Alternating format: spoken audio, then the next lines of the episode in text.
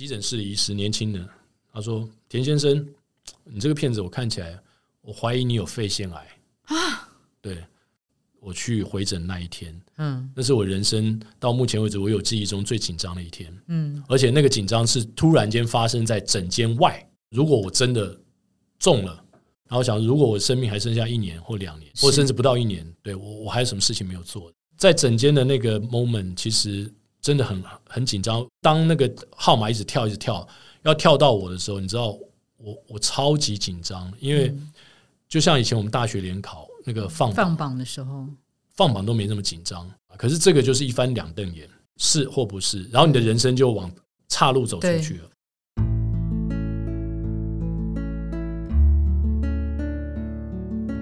植牙诊所，帮你一生都精彩，从新鲜到退休。Hello， 大家好，我是主持人 Pola。我们这一集呢，来到了职人故事的单元。今天说故事的主角，他是体育主播田宏奎。那奎哥他目前同时也是 Podcast 跑步不要停的主持人。那这个节目啊，在二零二二年 Apple Podcast 当中是荣登让人热血沸腾的节目之一哦。我们今天邀请的这个来宾啊，他是体育主播田宏奎。那我们要讲一下，其实我们很小的时候我们就认识奎哥，我们请奎哥跟大家打一个招呼。那时候我的名字还不叫奎哥啊，那时候叫阿奎，对，大家都叫我阿奎。是是是，大家好，我是张雅慧，就是今天节目主持人，过去在中广的同事田宏奎，外号叫阿奎。是是 是, 是, 是那现在其实啊，不管是跑界或是体育界、嗯、都会叫奎哥奎哥奎哥，因为越来越老了。那刚刚奎哥讲到老啊这个字，其实我觉得在他身上完全看不出这个感觉、嗯、因为其实在他最近几年，他其实在体育界的, 的马场上的英姿，你不知道他就不会觉得他很老啊，对不对？应该是说我跑步之后、呃、身体开始出现了变化，体态出现了变化、哦、是是是。我记得大概在长荣马，就是十月十一月的时候、嗯、我去量我的体脂率。你现在体脂多少？我现在体脂率是 百分之十三点五、哦、那大家对于这个数字可能有些人没有太多的概念、嗯、那后来其实我一开始也没有概念，因为我很久一段时间没有量体脂、嗯、然后我就去 Google 了一下、嗯、原来三十岁以上的男性正常的体脂率呢是大概 百分之十七到百分之二十三、呃嗯、十七到二十三、嗯嗯、对，就是 百分之十七到二十三、嗯、那我现在是 百分之十三点五， 所以我比正常体脂率又再低了一点。 okay, okay. 但这有一个坏处，就是最近天气很冷很所以怎么样，吃多了、啊、所以体脂又回来了。体脂低嘛，就是很冷啊、哦、很我很容易感、哦、一下觉得、哦、好冷好冷，因为我身上已经没有什么脂肪了，哦，没有办法燃烧热量。 这, 这是跑步两年后得到的好处，但同时也是坏处。 okay, okay. 好，那我们, 我们现在回来啊，回来今天的这个主题啊，回到那个二零二零年的那一段，然后我们来讲眼前的一切是怎么发生的。嗯、一切就是从呃有一天我身体不舒服开始。嗯，对，那那个不舒服呢，就是呃，因为我喜欢打篮球嘛，嗯、然后每个周末都去打篮球，然后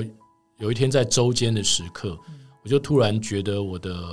左肺的下方，就是肋骨的下方，肋骨你可以摸到肋骨，肋、嗯、骨下方突然很痛。然后当时我想说奇怪了，我怎么会这边突然痛，然后我想说也许是上个礼拜天打篮球的，我打篮球的时候被人家拉伤撞，被人家干到拐子打到拐子，然后我没有感觉，可是我想说不可能啊，没有啊，如果打到的话应该就当天会痛，对不对？怎么会隔两三天才开始痛？嗯嗯嗯，然后我不以为意，然后又过了几天，哎，这个痛感还没有消失、嗯、我就觉得我可能去看一下医生。但当时那个痛我也不知道看什么医生、嗯、我想说我就朝着可能挫伤，就被撞伤、嗯、contusion、嗯、就这个这个这个方向去了。是是。然后我就去骨科、哦、然后骨科医师就帮我照了 X 光嘛，嗯、然后照了 X 光没问题，骨头没问题，对啊，你骨头都很好啊，没事啊、嗯、然后我拿了消炎药就回家吃，嗯，然后你吃吃消炎药就吃了吃了几天之后还是没好，嗯，然后最最后最严重的一次，那个警钟已经响起了、嗯、就是我半夜痛醒了，哦，对，也是同一个地方，对，就痛到受不了、嗯、然后起床的时候我我从来我这个人从来没有盗汗过、嗯、我那天晚上盗汗，被子全湿了、嗯、就是你知道痛到就是你整个人可能已经有点有点痉挛那样子、嗯、就是不舒服、嗯、然后下床时每走一步那个刺痛感痛到不行，我想、嗯、哇，一样是这个左肋骨，对，从那边出来的、嗯、对，结果那那天半夜我就觉得说不行了，我我要赶快去急诊，嗯，结果就冲到急诊室、嗯、然后医生就开始帮我做各种检查嘛、嗯、然后呃，反正验尿验血什么都搞了，然后一开始觉得是不是流感，嗯，对，就是因为很不舒服，而且而且那时候的确是发烧，嗯，对，可能就是发炎的发烧，嗯，然后最后都没有查出哦，都没有异状，我想说怎么可能，嗯，然后那个医生就说那没关系，恐慌症，你再做一个检查，就是 C T scan，嗯，医生拿那个片子，他说阿宝是急诊室的医师，年轻人，他说田先生，你这个片子我看起来，我怀疑你有肺腺癌啊，对。当下，然后当下我肺腺癌是什么我都不知道，我只是感觉很严重啊，因为什么什么癌，对不对？然后现在当然大家很方便嘛 ，Google 一下肺腺癌是什么东西。他说疑似吧，因为没有，因为他在我的肺，他照 C T 之后，在我肺上看到那种阴影，阴影就是一条大概一公分的线，是是是，对，那而且是左肺，左肺我发已经发炎了，左肺下方就是我我照 X 光没找到的，那边已经发炎了，一条白色的很大块，然后右肺这边。有那个线条，哦，就是左右都有，懂懂懂，所以他才疑似，嗯，他说第一个你肺发炎了，嗯，第二个我疑似我怀疑你有肺腺癌，嗯，我听到当下整个人傻掉，你知道吗？嗯，那时候你一个人在台湾？当然对啊，对啊，对啊，我一个人在台湾，太太跟小孩就是二零二零，是二零一九，二零一九哦，在 Fox 退出之前，退出之前一年，哦，对，然后所以我 Fox 还没退出之前我就开始跑步了，是是，对，就跟这件事情有关，嗯。回门诊做，天哪，晴天霹雳，哦！对，回门诊做检查，然后也是就肺发炎嘛，嗯，然后就吃了好大颗，我这辈子没吃过这么大颗抗生素。抗生素吃一个星期的抗生素之后呢，那个发炎就是消掉了。嗯，然后当然这边就是那条线还是要去持续去看，然后因为那个 C T 你不能连续照，嗯，所以医生门诊医生就跟我讲说，间隔三个月后，嗯，你再回来照一次看看，嗯，因为他们要观察是这条线它的发展是，然后三个月后你还。回来检查，哇，那三个月怎么过的？对，那三个月都还对我来说都还蛮平静。我只是告诉我自己说，哦，就是很多小剧场啊，在我、啊、在我的脑海当中，怎么会平静？骗人！我所谓的平静是说，我不相信，因为还没有宣判，那更紧张啊。对，紧张一定有。那你也想办法去了解，说什么样状况下会得肺腺癌？我也没抽烟，跟家人讲吗？没有，有啊，当然跟我老婆讲，但我老婆比我更冷静，她说你就先去看医生。她没说。就算是也是还好，嗯，我老婆是一个很理性的人，她不会说啊，老公你怎么会这样子，我赶快飞回来，没有没有都没有没有，好，就是一切是我自己处理。然后其实我现在讲说那三个月都很正常，是因为我现在要讲我去回诊那一天，嗯，那是我人生到目前为止我有记忆中最紧张的一天，嗯，而且那个紧张是突然间发生在诊间外。那三个月我给自己做了很多的心理建设。就查了各种资料，然后也告诉我自己说我要开始运动嘛，比如说我去后来我去跑步嘛，嗯，然后也给自己一些许诺，包括说如果我真的中了，嗯，那也许我的生命，因为通常肺部查到有状况的时候，其实有些时候你时间很短，比较后面，对，对，时间很短了，是。然后想如果我生命还剩下一年或两年，你要做什么事，或甚至不到一年，对，我我还有什么事情没有做的，嗯，对，那那那有很多的沙盘推演。那当然因为它一切都还没有发生，所以我其实也没有到真正的害怕，嗯，对，因为我必须要等待那三个月的检查嘛，我才能，哦，好难熬哦，我才能再去想我接下来要干嘛，什么平静我都不平静了，对，然 后, 然后在整间的那个 moment 其实真的很很紧张，我去到医院的时候我都还算平静，也自我建设，可是当那个号码一直跳一直跳要跳到我的时候，你知道 我, 我超级紧张，因为就像以前我们大学联考那个放 榜, 放榜的时候放榜都没那么紧张，嗯，因为你考完之后，你大概知道你你的考得怎么样，你对过答案嘛，是是是，对不对？人生有答案可以对，那那这做大学联考，对，大部分的时间我们都没有答案可以对了，是是是，对不对？所以你大概知道你会考上哪里嘛？可是这个就是一翻两瞪眼，嗯，就是你进去诊间是不是是或不是，然后你的人生就往另岔路走出去了，嗯，对，那个那个当下我真的非常紧张，因为那一放榜，如果是的话，那我可能要做很多的。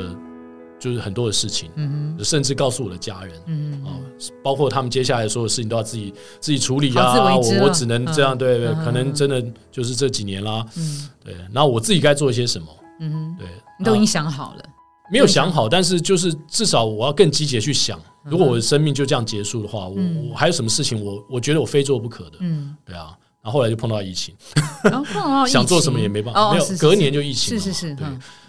结果后来当然就是他跟我说他觉得这个只是就是应该是排除，就是肺肺发炎，嗯，但是他还是跟我讲每半年要回去检查，因为那个，嗯，那个线其实他还在，对，后来这两年中我也做了呃换过医生，然后也持续有去追踪，一直追踪到一个台大的很有名的肺腺癌的医师陈进兴，嗯嗯、然后他他帮我看了两次之后，他跟我说你可以不用再回来了，应该你应该没有问题了。Okay, 对，但、啊、但这这个过程累积时间拉得很长。你到陈医师的那个时候确定说 OK 你没问题，那个时间拖多久？呃，已经大概一两年，因为过程当中又有我去呃，我本来在仁爱医院嘛，我又有去回诊的时候，呃，有一次那个门诊医师又跟我说要帮我转胸外胸腔外科，所以那个时候我就觉得好像不太对劲，嗯、是不是一年多前的那个东西又再来了？嗯、就是搞不好我是有，只是当时没查出来，嗯、所以那时候为了想要让这件事情有一个比较那个结果，我自己比较安心，嗯、我就